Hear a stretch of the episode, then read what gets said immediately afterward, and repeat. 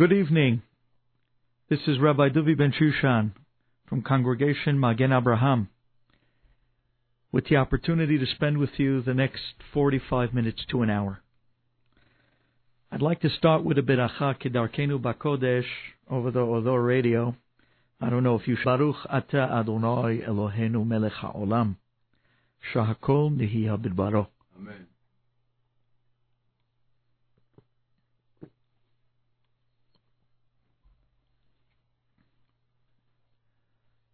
In Sefer Shemot, there's an incredible phenomenon, and how year after year we read and we talk about again and again the ten makot that were brought onto Mitzrayim. But here's something to think about.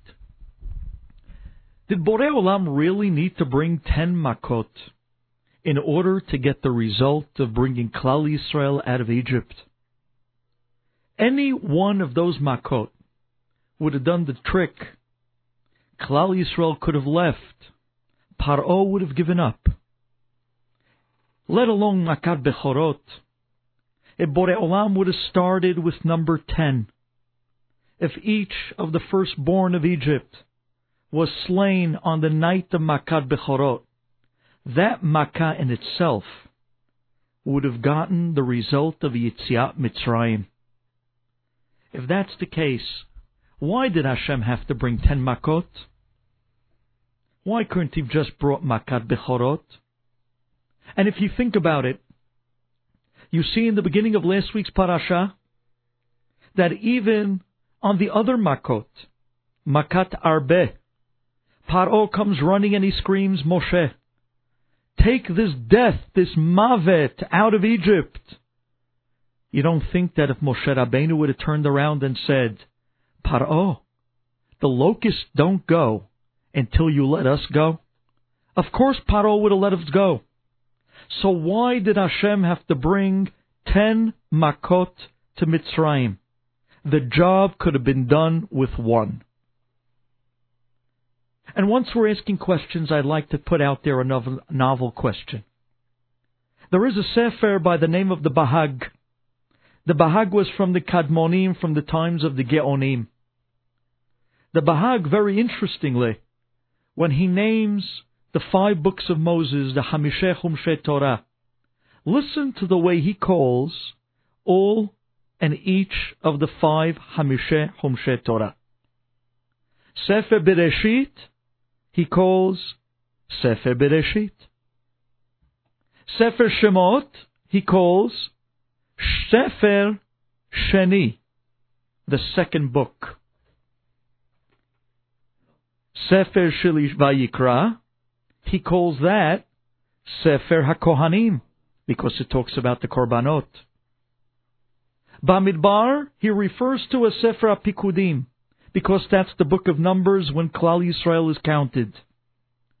And so, sure enough, Sefer Devarim, the Bahag refers to as Mishneh Torah.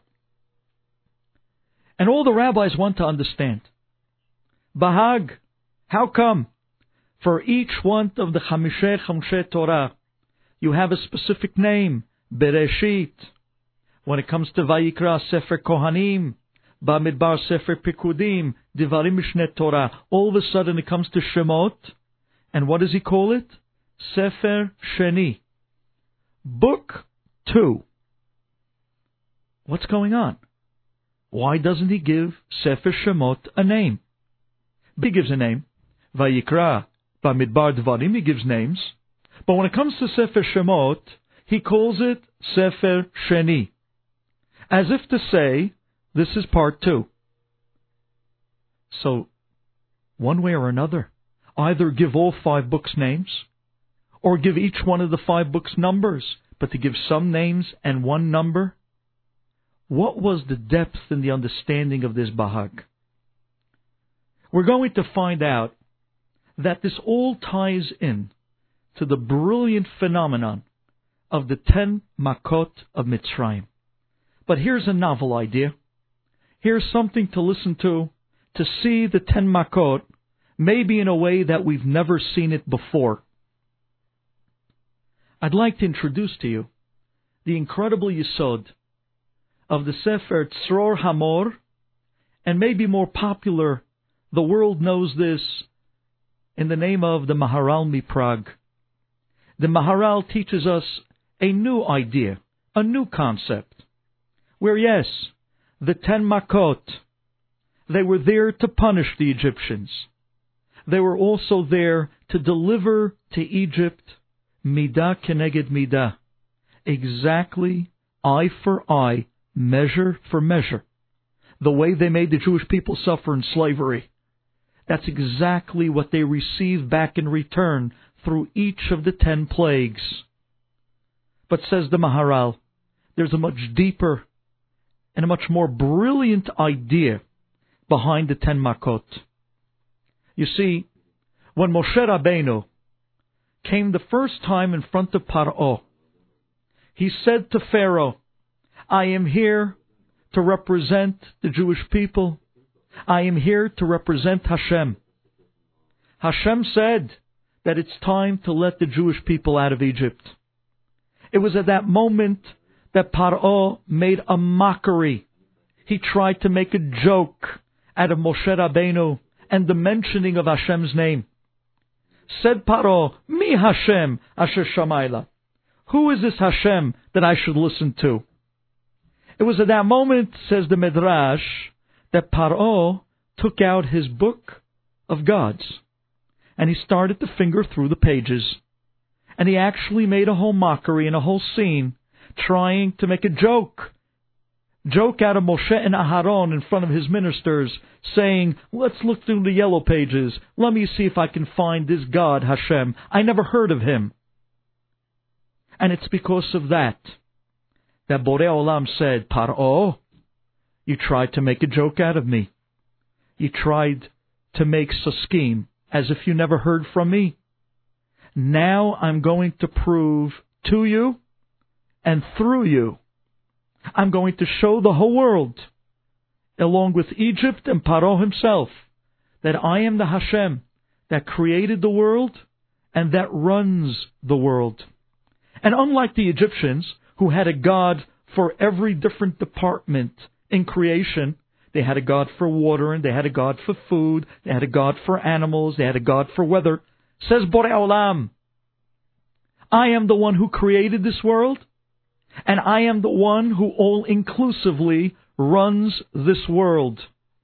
The one and the only one. And I'm going to prove it to you, Paro, and to Egypt, and to the entire world. Do you know how? I'm going to prove, I'm going to prove it all through the Ten Makot. And how is that? Because the Mishnah in Pirkei Avot writes, Asara ma'amarot nivra ha'olam. Hashem in Bereshit, when He created the world, He created the world through ten declarations, ten ma'amarot, ten speakings. Through those ten declarations, ten ma'amarot, that God created the world, Hashem comes back now and says, Paro, I'm going to now bring ten makot to prove that I was the one that said the ten ma'amarot of creation.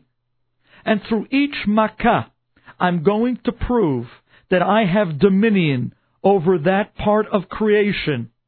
Each makkah will correspond to another of the ten ma'amarot. Open your hearts.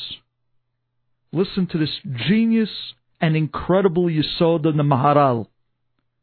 Says the Maharal, what was the first of the ten declarations of creation? The first was the word Bereshit. And because of that, what was the tenth Makkah? Makat Bechorot. Makat Bechorot corresponded to Bereshit. Bechor is the Reshit of the family. Here Hashem proved through Makat Bechorot that I was the one who declared Bereshit. What was the second of the ten declarations of creation? The second speaking of God in creation was Vayihi Or. Therefore, what was the ninth makkah? Choshech. Come, Paro, look. The way I brought light into the world in creation is the way I can take it out by demonstrating darkness. Makat Bechorot. What was the third of the ten Ma'amarot that God created the world with? Tadshe Haaretz Deshe. Allow the greenery, the grass, the leafy substance, the vegetation to come forward from the ground. Therefore, if that was the third of the ten speakings of creation, what's going to be the eighth makkah? Arbe, the locusts that are going to wipe out all the greenery and all the vegetation of Egypt. Take a look at this brilliance. Ten makot, proving the ten ma'amarot that God declared in creation. Come paro, I'm going to show you now who I am. I'm going to prove to you and to the entire world that I am Hashem, the one of nation and the one that continues to rule the world. And this goes all the way down till the end. You see, because going all the way down to the very first Makkah, Makat Dam, which will correspond to the final and tenth declaration of creation. And what was that last debor of creation? What was the last ma'amar of creation? It's interesting that there, there's a machloket. The Vilna Gaon says that the last of the declaration of creations, the tenth ma'amar shenivra ha'olam, was the creation of the woman. Because right after Adam, man was created, from him, the final creation, woman was created from his limb. And therefore, the woman, the last cry out for, for creation, she corresponds to the first of the Makot, Dam. What is the connection between the creation of woman and Dam, blood? The Gemara in Kiddushin tells us that every child has three partners that bring the child into the world. The mother, the father, and Hashem, Bore Olam. Says the Gemara, the father gives the white, the mother gives the red, and Hashem, he gives the soul. Says the Gemara, what does that mean? Explains the Gemara Kiddushin, the father gives the white, he gives the bones, he gives the skeleton and structure to the child. The mother, on the other hand, gives the red. The mother gives the blood to the child. Well, there it is. The mother represents the blood of every human being.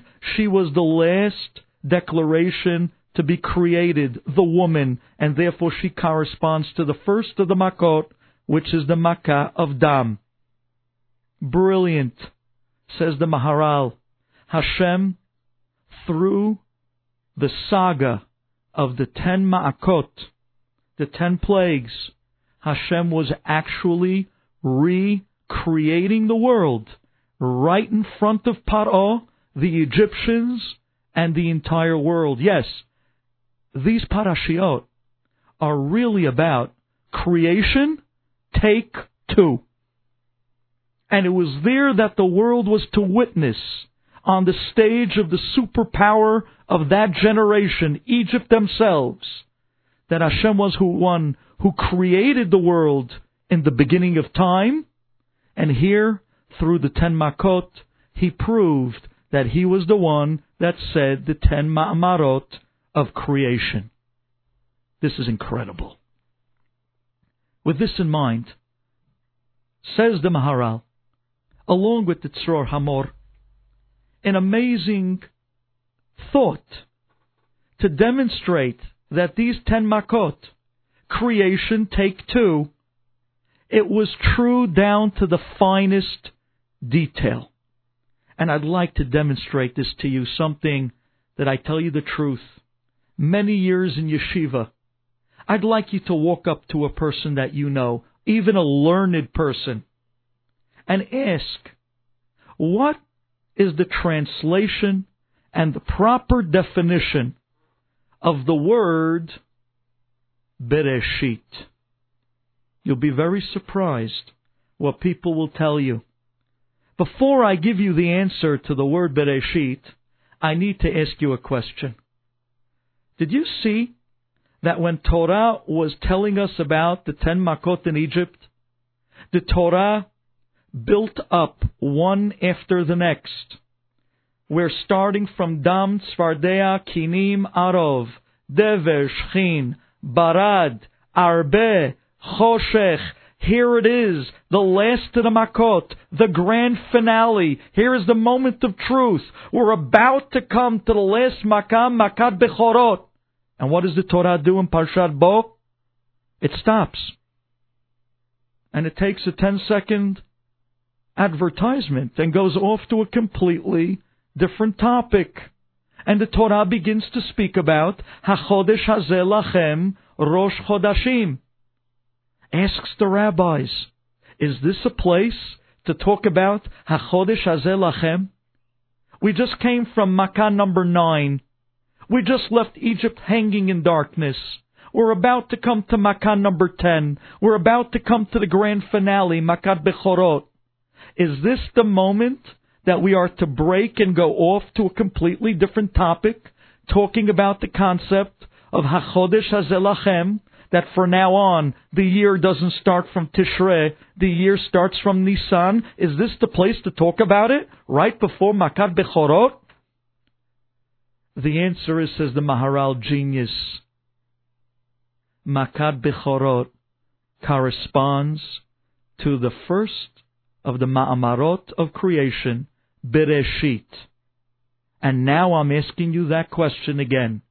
Go over to somebody and ask them, what is the definition of the word Bereshit? 99 out of 100 people will answer Bereshit. Definition, in the beginning. And if that's the case, you ought to turn to them and say to them, if that's true, then how is it that in every day we say Baruch She'amar, one of the stanzas, we say Baruch Oseh Bereshit. Blessed is the one that has done in the beginning. That doesn't make sense. And if Bereshit really does mean in the beginning, then how do you explain in Aleinu L'Shabeach Latet Gidula Liotzer Bereshit. We're going to give splendor and greatness to the one that created in the beginning? That doesn't make sense. Says the Vilna Gaon and the Maharal MiPrague, the true definition behind the word Bereshit is not in the beginning. The word Bereshit means time. Bereshit bara Elokim. God created time. You see, without time, there's no concept of beginning or end. Without the concept of time, there's no concept of Reshit, the first, or Aharon, the last. All of those terminologies of beginning and end, first and last, is measured by time. And therefore, what was the true first creation of the world? Bereshit bara Elokim. God created time. And that's how we have a concept of Reshit, the first one from the beginning of time. Hashem is not held to time. Hashem came before the world and he will be here after the world of time. Hashem is not limited to time. He's lema'ala min hazman. He's above time. He can see the beginning. He can see the end in the same, in the same look. But we are held to time because the first creation, Bereshit, was the creation of time. Bereshit corresponds to Makat Bechorot. And if Bereshit actually means the creation of time. And now in Egypt, through the Ten Makot, God is recreating the world again. Part two. So now when he comes to Makat Bechorot, which corresponds to Bereshit, what does he have to first do? He must recreate time. That's why, right before Makat Bechorot, the Torah takes a break and tells us, HaChodesh Hazeh Lachem Rosh Chodashim. It's time to reset time. I'm going to recreate and reset time as you know it, where for now on, you're not going to count the, wor- the year starting from Tishrei. For now on, you're going to count the months of the year. You're going to start time new. You're going to start from Nisan. Now that we recreated time, Bereshit, and now we created it again, part two in the Makot, now we can go to Makat Bechorot, because now we can go to the Makkah that actually corresponded to Bereshit, Makat Bechorot, the Reshit of the house, now that we recreated time. This is a brilliant concept from the Maharal. This brings out the light of the Ten Makot in a way that maybe we've never seen it before. Where literally, now you understand the brilliance of the Bahag as well. We said that the Bahag called Sefer Bereshit, Bereshit. But what did he call Sefer Shemot? Sefer Sheni. That's right. Because Shemot is actually Bereshit part two. This is creation round two. Where do you find that? In the ten makot, corresponding to the ten ma'amarot that God created the world with. Here in front of Paro's eyes, I'm going to create the world again to show him who is Hashem, who actually was the creator, and who runs the world. It's amazing that the Hafetz Chaim writes in his book about Israel that not just in Egypt, but also in the final Geulah, in the redemption, the Geulah Krova, that we are still waiting every moment, and we literally can feel it coming, and we're so close. The Hafetz Chaim writes that just like in Egypt, Hashem recreated the world through the ten makot and brought those makot, those plagues down on Egypt. So too in the final Geulah, Hashem again is going to bring back the makot that he says is suspended in the ear, waiting to come down on the oivim of Klal Yisrael, waiting to come down on the enemies of Klal Yisrael. And that phenomenon of the ten makot will be brought back again, bikaro biyamenu, in the final Geulah as don't forget and you must remember in 1938 Reb Elchanan Wasserman Zechet Sadik Libracha from the Gedolim of Europe the Talmid Muvhaka Hafetz Chaim he came to America and there in the Broadway Central Hotel in New York City he brought together all the rabbis the American rabbis in New York and the rabbis were pleading, Reb Elchanan, please, don't go back to Europe. The writing is already on the wall. We can see what's going to happen. We know what's going to happen. Nazi Germany. What's going to be with the Jewish people? Reb Elchanan, don't go back. It's suicide. Reb Elchanan Wasserman, he turned to the American rabbis there in the Broadway Central Hotel, and he told them, you might be right. And I know that I have to go back. I know that there's a tremendous darkness coming onto the world. I heard from my Rebbe, the Hafetz Chaim. My Rebbe told me years back that he realized that Shamayim was hiding something from him. He said that he felt the darkness coming onto the world, and Shamayim wouldn't tell him what it is, because heaven knew that if they would be megalet to the Hafetz Chaim, the oncoming danger of the Holocaust, he would have prayed, and he might have been mevatel de gezerah. So they held it and hid it from him. But I know I have to go back. What is a shepherd without his sheep? What is a Rebbe without his Talmidim? My students, my yeshiva, they're back in Radin. I have to go back.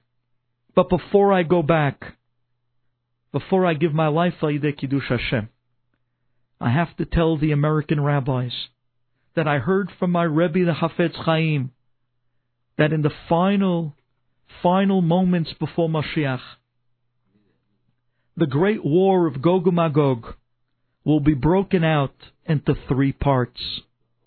The Hafetz Chaim told me that the first part of Gog and Magog will last for four or five years.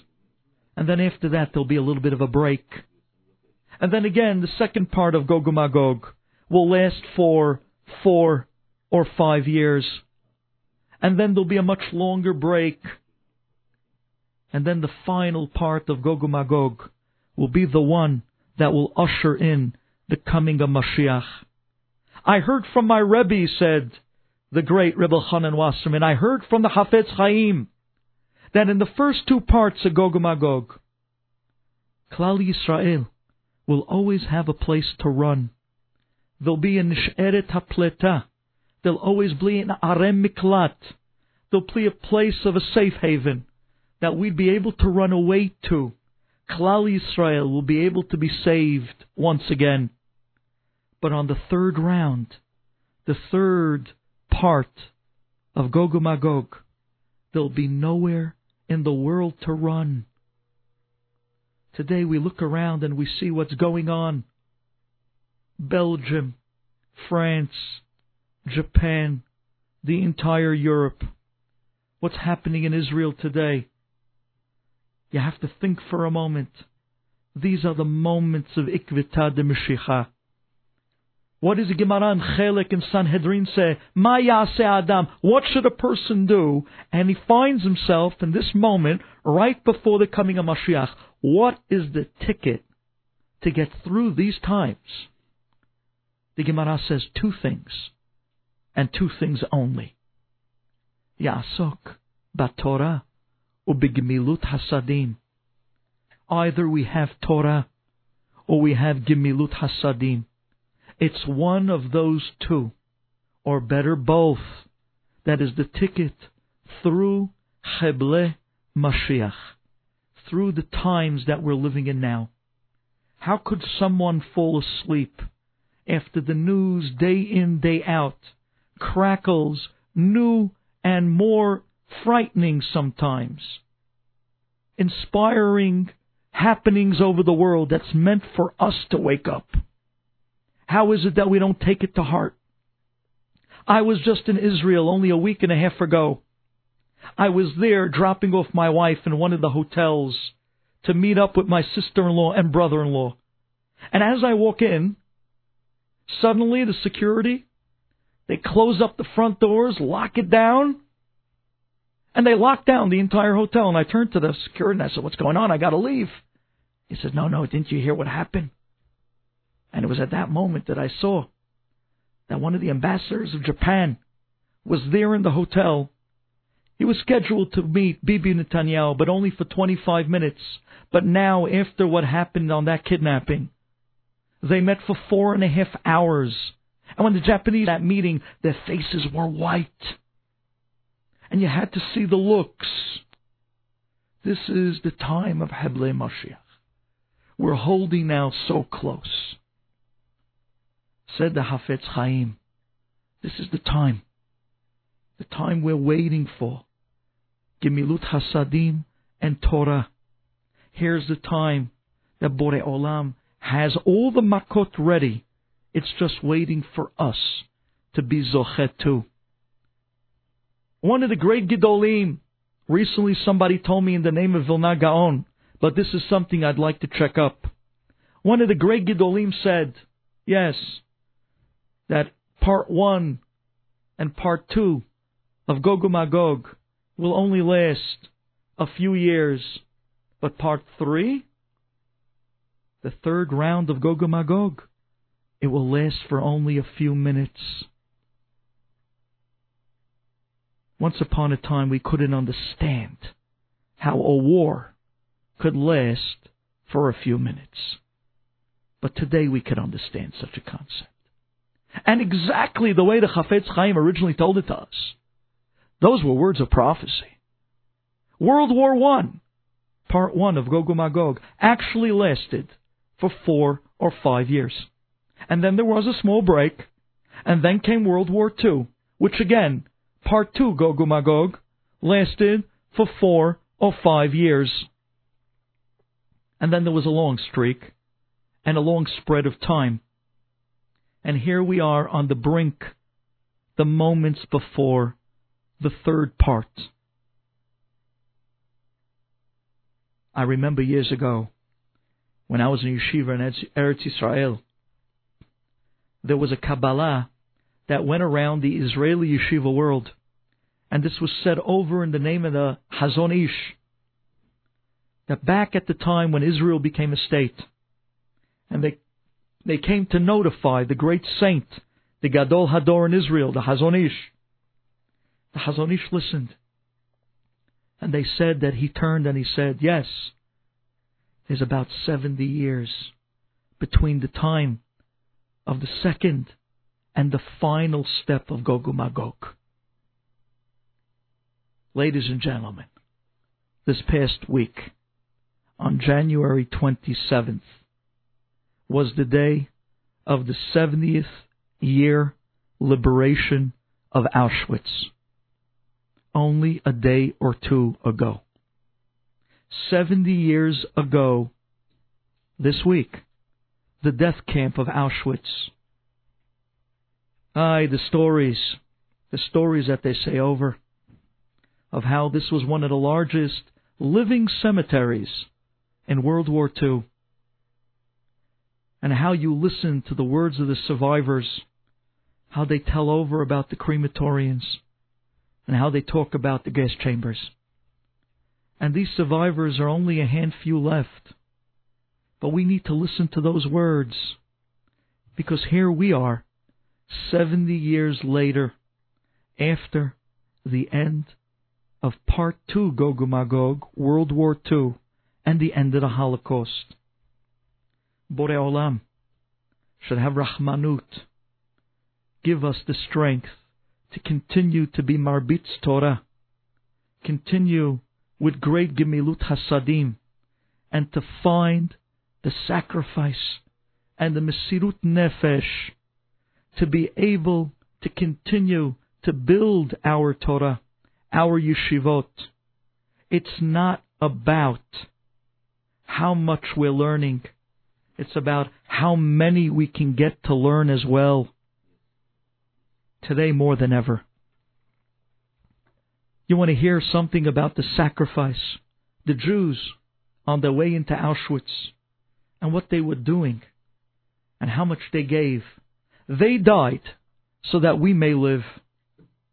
They died with sacrifice so that there could be a Klal Yisrael that may continue. I'd like you to hear this story. Told over by an eyewitness as the trains pulled up right in front of Auschwitz, the death camp. And it was there that everyone piled out from the cattle cars and they were made to line up in a row right in front of the doors. And on top of that famous entrance, there were the words, the deceiving, lying words, Arbeit macht frei. Trying to elude, trying to give off a feeling that this was a work camp, when really this black smoke coming out of the crematorium up above told the true story of how many were going to be murdered in this camp alone. There, standing on a long line, there were many Jews not knowing the impending danger and there was a woman standing on the line as well. Now, this woman suddenly breaks off the line and walks all the way up to the front, right to the Nazi soldier. And as, if she had no fear in the world, she looked him right in the eye. He begins to yell and scream at her, Get back on line! You know what it is if you get off of line? You get shot immediately. Get back on line. But that didn't faze her. She didn't even blink. As if she didn't hear a word. She continued to stand her ground, and she looked into the soldier's eyes. And she said to him, Do you have a knife? The soldier looked at her. His face turned red, and then he began to smile.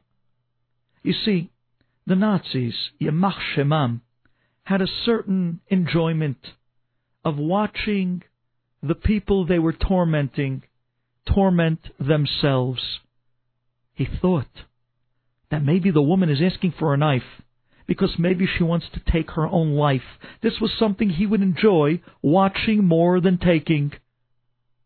So he smiles. He reaches into his uniform and he pulls out a knife. And he hands it to her. And he says to her, Go ahead. Do it. She takes the knife. And tears start to roll down her cheeks. And she opens up her coat. And she reaches inside. And she pulls out a young little infant, a newborn baby. And the big baby begins to cry. A little baby boy. She opens up the baby's diaper. She takes the knife. She looks at the Nazi. She looks back at the entire line of Jews with their jaws dropped, watching and waiting, not believing their eyes what they're about to see. She closes her eyes and she screams at the top of her lungs. And she says, Baruch Ata Hashem, Elokeinu melech ha'olam, asher kidishanu, b'misvotav v'sivanu, al hamilah. Baruch Ata Hashem, Elokeinu melech ha'olam, lachniso, bebrito, shel Abraham Avinu. And she circumcises and gives her child a Brit Milah right in front of the eyes of this Nazi soldier. It's there that she looks up, holding, cradling this baby in her arms. And she looks up to heaven and she screams out, Hashem! I did my part! I gave my son a Brit Milah. Now it's up to you. Now it's in your hands if my son is to live or not. She closes the blade. She hands it back to the soldier. The Nazi, with his mouth wide open, could not believe the spectacle he just witnessed. And she very normally and genuinely walks back onto the line, puts the infant snug back inside her coat, and stands back on line. This was the sacrifice of the Jews of yesteryear. This was the sacrifice of the Jews that went through the concentration camps. But they stood straight and strong for Klal Israel and for the honor of Borei Olam they died as Jews so that today we can live as B'nai Torah and as Jews. And here with final moments on the week of the 70th liberation, the 70th year of the liberation of Auschwitz. And we got to stop and ask ourselves, what is our sacrifice? What purpose are we serving for Klal Yisrael? Am I learning enough? Am I doing for others? Do I have a Mesirut Nefesh in me to be able to bring the Geula a little bit closer? This is the calling today. We see what's going on in the world. What are we doing for Klal Yisrael to be zocheh to that great moment of the coming of Mashiach? I can do more. I must take the lesson of the Nazis, Yamach Shemam, and apply it, because that would be the greatest revenge to Germany. You see, because the great Reb Shach, Zechet Tzadik Libracha, when he came to the old city to visit Reb Noach Weinberg, Zechet Sadik Libracha, when Reb Shach heard about the Kiruv movement and the yeshiva of Aish, Aish HaTorah. Reb Shach came to visit the yeshiva. Reb Shach walked in. He saw the Baalei Teshuvah, and he saw how they were learning, and he saw how many there were. And this was so many years back. Today, the numbers are beyond counting. Reb Shach looked around, and he got emotional, and he stood up in front of everyone, and he announced, if one person could murder six million, then one person can definitely save six million. That one person is each and every Jew today. We can do our part. We can bring Klal Yisrael that step closer in the moments that counts more than ever. Now's the time. We could be zocheh like the Hafetz Chaim, to see that moment where Borei Olam is going to bring back the Ten Makot again in the final Geulah on the Oivim of Klal Yisrael. We can be Zochet to Mashiach b'mehera b'yamenu. But we have to ask ourselves, what are we doing? And you know what the answer is? Let this be a burst of inspiration. What did they do to us to stop us that's what we're going to do to bring Mashiach. Take a lesson from the Nazis, Yamach Shemam. If there was one word to size them up, it was persistence. They were so persistent. They were on time, they were organized, and they continued to better their mission every moment of the way. I'm sure you saw those historical videos of Auschwitz and the concentration camps. At first, do you know what the gas chambers looked like? It was a room that was actually hooked up to the back of an exhaust pipe of a truck on the outside. And as the Nazis ran the truck, the CO2 the carbon monoxide came into the room and would very, very slowly eradicate and kill the people in that room. The Nazis felt that wasn't quick enough. They didn't feel that their mission was as effective as they'd like it to be on the final solution. They didn't stop. They persisted till they started experimenting with gases and after that, little by little, year by year, they perfected their death camp. They didn't give up on their mission, did they? Until the liberation, they were trying to finish what they felt was their purpose. What we have to take. As persistent as they were to kill Jews, is as persistent we must be to save Jews how they never abandoned their mission, how they always worked at it to make it better and stronger and quicker and faster and more effective. That's the way we need to be operating today. How could we bring back more of Klal Yisrael? What can I do more for Klal Yisrael? How can I learn more? How can I make my time more effective? How can I do for Klal Yisrael that I can make a difference in the change of bringing a Geulah? That's the heartbeat of an American Jew today. It's on our shoulders. Here we are 70 years later, knocking on the echo of the third part of Gog Magog, Here's the moments before the coming of Mashiach, Ikvita de Mashiach. We need to stand up now and be counted. We need to do for Klal Yisrael. Walk out of these words asking yourself, I'm going to be persistent. I'm going to up my game. I'm going to better my mission. I'm going to start learning for real. I'm going to start looking out Gemilut Hasadim I'm going to get through Ikvita de Mashiach. I'm going to be an important piece of the puzzle for the coming of Mashiach. Thank you for listening. We should be zocheh to the Geula Krova, to see the ten makot in our days on the oivim of Klal Yisrael, and to be able to rejoice with Melech HaMashiach, bimhera bi'amenu, Amen. This is Rabbi Duvi Ben Shushan from Congregation Magen Abraham, and I thank you again for your time and your listening.